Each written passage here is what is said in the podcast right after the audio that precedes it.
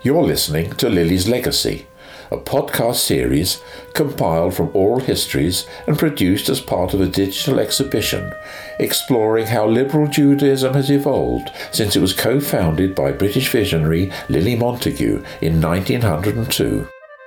This episode explores a theme of founders and pioneers of liberal Judaism.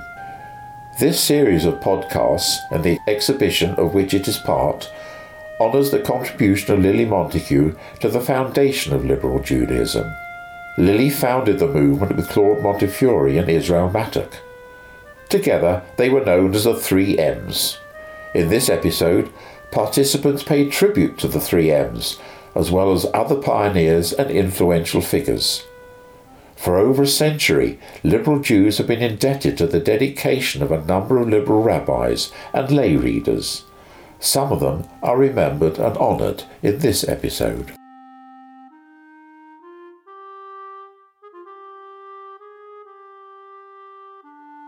When I first became a liberal Jew, we were very much influenced by the three M's, Rabbi Mattuck, Lily Montagu and Claude Montefiore. Certainly here we've sold three M's quite often, but it's a very distant memory to most. I go to Tech's class on Tuesdays, and Alex was going round about things like Kashrut, and quite a lot of the Tech's class are brought up on Israel Mattuck's book, The Essentials of Liberal Judaism. But the next generation think quite differently. His was a fairly radical Judaism. First of all, you chucked out Kashrut. Secondly, you chucked out head covering, you chucked out the book having to go Elisey back to front, you cut out Hebrew. We didn't have, Hebrew was an optional subject which you did at religion school when I was a child here. And there was no need to bother to learn Hebrew because we didn't use Hebrew.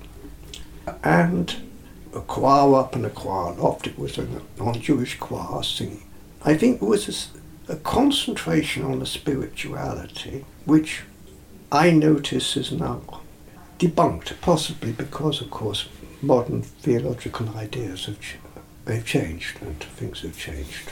The concept of belief in God, which was absolutely fundamental to the three M's, has been so much changed. Doctor Mattuck, I remember well, was elderly, and when I remember him best was uh, because the synagogue had been bombed during the war, we couldn't use it for the high holidays, so we used to go to the Friends Meeting House in Euston Road, and um, I always used to join my father again in the afternoons of Yom Kippur, and I couldn't wait for the service to end. Doctor Mattuck used to always take the final blessing. He was very old-fashioned. He always raised his hands and said, "And peace be upon you."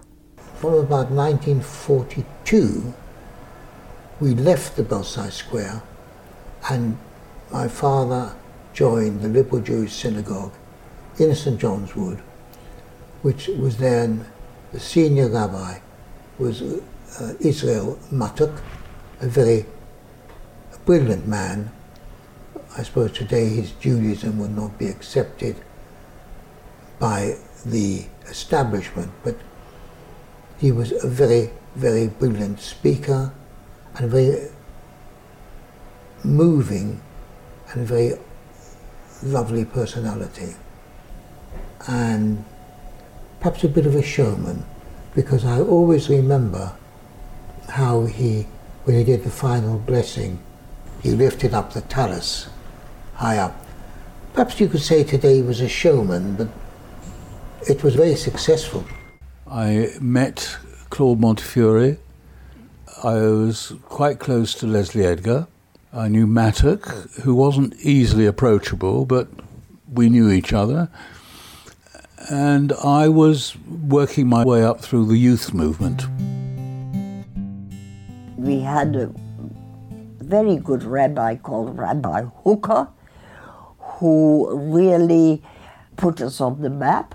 And then later on, we had a rabbi called Zucker, who came from America, who really made the connection with the other communities and was very much accepted not only by our community, but by the whole Jewish community of Birmingham. Well, um, we had fairly early on, Al-Aman was appointed as our mm-hmm. rabbi. He was mm-hmm. the third rabbi at the L G S at the time. Then we had a series of student rabbis, and also David Goldstein, who was also an old boy of my school. He was a few years older than me. Um, keep coming across these Jews everywhere that went to my school. He was with us up, just up until we, we started buying the building. And we had several student rabbis. There was Kenneth Cohen, who was American. He became the chief rabbi of Wales, I believe. He was the only one there afterwards. The best one was Danny Gottlieb, who was our rabbi when we were building the shul. And he was so popular, uh, the L P S allowed him to stay on another year, because officially only supposed to be one year. The student rabbi was only assigned to uh, congregations for a year, but he was with us for at least two.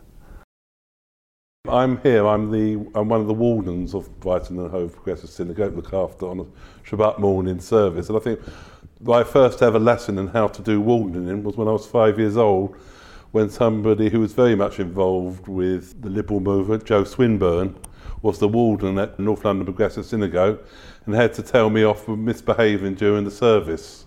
At that time in liberal Judaism, you had some people that would have been very much influenced by Lily Montagu.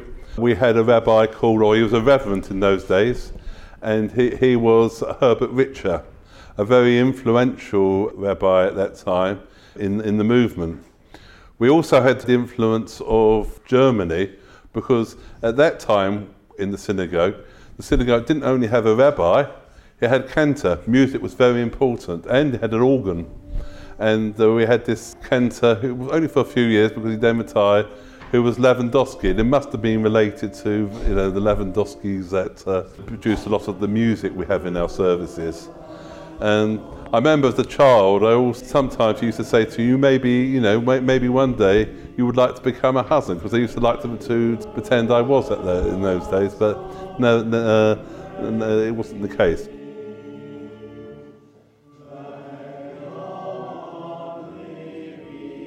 The minister was uh, Reverend Herbert Richer. In those days, they liberals called all their ministers reverends. Uh, eventually, they became rabbis. Herbert Richer was really a dynamic person. I suppose I could call North London my alma mater synagogue, because all I learned was really from there. It was a strong Zionist synagogue, it, stemming from when Maurice Pearlswick, the founder, really the founder minister, was there. Uh, unlike the rest of liberal Judaism, he was very pro-Israel, and uh, or, or the founding of a state of Israel. That continued right way through the life of, of North London. They arranged uh, uh, trips to Israel, uh, ambulances for Mogaduvi Dom, and so many other things. But the community itself was very dynamic. They were a wonderful bunch of people. In the late sixties, the Union had the remarkable foresight to employ Rabbi Sidney Brichto from America. And Sidney was a most dynamic person. He really was, and he could easily persuade the t- birds from the trees. He was uh, really a dynamic man to have in control of, of the whole setup, and it brought the movement back to life a bit, because it was it was getting a bit uh, staid in its in its ways. In around about nineteen seventy-five, I think, in the push to try and get more Jews to become involved in progressive Judaism, Sidney approached myself, Harold Miller and Joe Swinburne, and asked if we would be willing to set up a branch of North London in Ilford, because Ilford at that time had the largest Jewish community in Europe. And I pointed out to him that uh, uh, there was already a liberal shul in South Woodford, there was one uh, reform shul, and, uh, and also four Orthodox synagogues. But I said, nonetheless for that, I still thought there was room for us. As my life is always very much influenced by liberal Judaism, I was B'mitzvahed at North London Progressive Synagogue by Sidney Brichto, who was a very important member of the uh, of of liberal of liberal Judaism. He was executive director, and at that time was taking the services at North London Progressive Synagogue. And he wasn't a particularly tall person. I was um, always been tall, and he always gave a blessing onto the Bar Mitzvah boy. And on this occasion, he had to comment that he had to look up to the Bar Mitzvah boy, rather than actually look down to the person. I remember we had Rabbi Rayner, who was the chief rabbi at the time. And one of my memories is that he took us away to Oxford, I think, to or, or Cambridge. And we went to a theological college, and we were like students there. So we each had our own room. And it was an amazing experience, really. I don't think I appreciated it at all at the time. But it, it, uh, that was the sort of teaching for the confirmation. But I know that liberal Judaism was criticised then for the confirmation process, that it, it made it too much like the Christian confirmation. And more recently, bat mitzvahs and bar mitzvahs have come back into fashion, I suppose. And both of my daughters were bat mitzvahed. There's a lot of debate um, in among progressive Jews, not just liberal Jews, about how far you change prayers in order to say what you believe and how far you reinterpret. And I can see both views, but I think I'm still where John Rayner was, which is that, you know, you should change things you don't believe you can say. He was full of integrity, so, you know, he was never afraid to speak out, for example, on Israel and Palestine. He was very clear about what progressive Jewish values were. I know at our ordination service, there were certain prayers he said he wouldn't lead because he felt in all sincerity he couldn't say them. And that always stuck with me, having that sort of courage to be really clear what you believe and what you're willing to say. I don't remember the exact prayer, but I know that when we were ordained, our prayers were a mixture of Reform and Liberal, and I suspect it was something related to redemption or something. I'm not sure. And at the same time, you know, he was an innovator, and he reintroduced traditions to liberal Judaism. So he again made Judaism both more radical and more traditional. So he introduced a Tikkun Leil Shavuot for the night of Shavuot, which go on all night. And one of my great Jewish experiences in my twenties was going to that at the Liberal Jewish Synagogue and learning for a whole night with him. Mm-hmm. And like so many great teachers, yeah, it was who he was, really, and it's sometimes just hard to say exactly. You can name some things, and I have, but they're also towering figures. And from what my dad and from what John said about Lily Montagu, I think she was the same, that she just had this sort of aura about her. Both sets of parents, members of the United Synagogue, wouldn't hear of having me married in a liberal synagogue. So I consulted John Rayner, whom I knew very well, Rabbi John Rayner, as to what, what to do, because I didn't want to have an enormous row. He advised me it was okay to get married at Brixton. I got married at Brixton United Synagogue. And although we were living uh, in, in, in Tooting, and there was Streatham United Synagogue, um, my father, for some reason or other, wanted it to be at Brixton. So I'm afraid I've got a, a, a United Synagogue ketubah. When John said, "Do it, get, don't, don't, you know, it's not the time to fall out with your parents," and it was both sets of parents. So I did it. We always said one day we'll, we'll have a liberal wedding, but we, we never got round to it. He was a student when I first knew him, but then his first appointment was at South London, where I was a member. John was a, a mixture of very formal and, and serious, and and the other side of him was telling jokes, just being a normal a normal human human being. I think many people only saw John's Uh, serious side, and of course, you know, very academic, very knowledgeable indeed. Um, I've, I've seen him standing on his head. Well, I think he was a very important figure in liberal Judaism. He was sort of seen, I think in a way, although he didn't have that title, as, as a senior rabbi in liberal Judaism. People would listen to John and, and regard him as the expert, and, and at the same time, perhaps a little unapproachable maybe, because he was so much looked up at, I suppose. On the other hand, he was a very warm and very, very caring person. I think he certainly was seen as, as, as someone who spoke for liberal Judaism.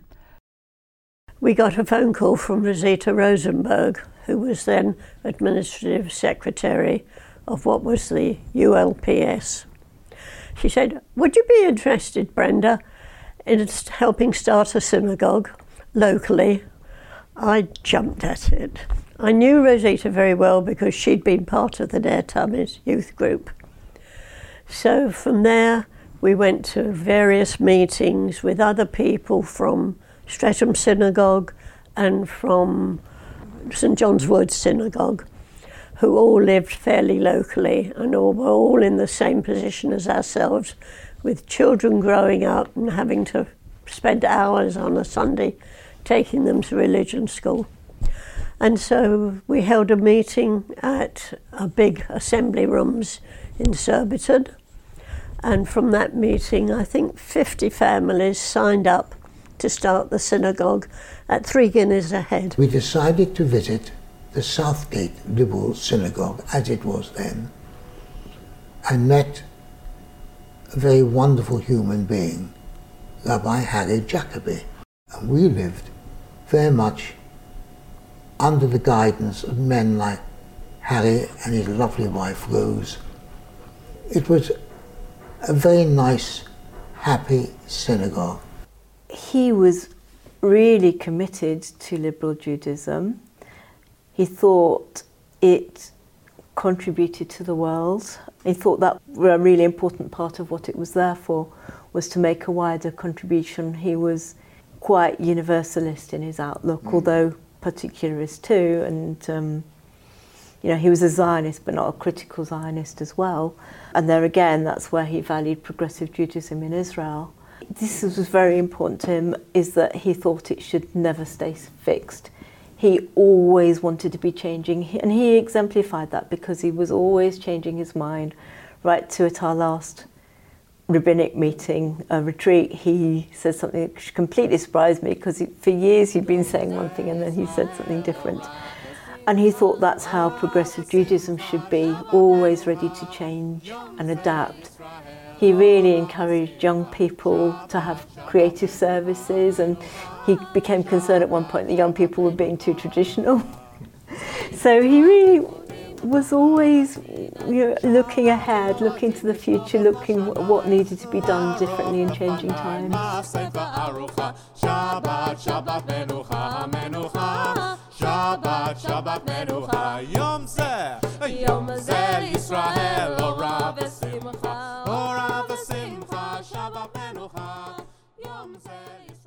This podcast series of oral histories is part of the exhibition Lily's Legacy, Voices and Visions of Liberal Judaism, a project supported by the National Lottery Heritage Fund.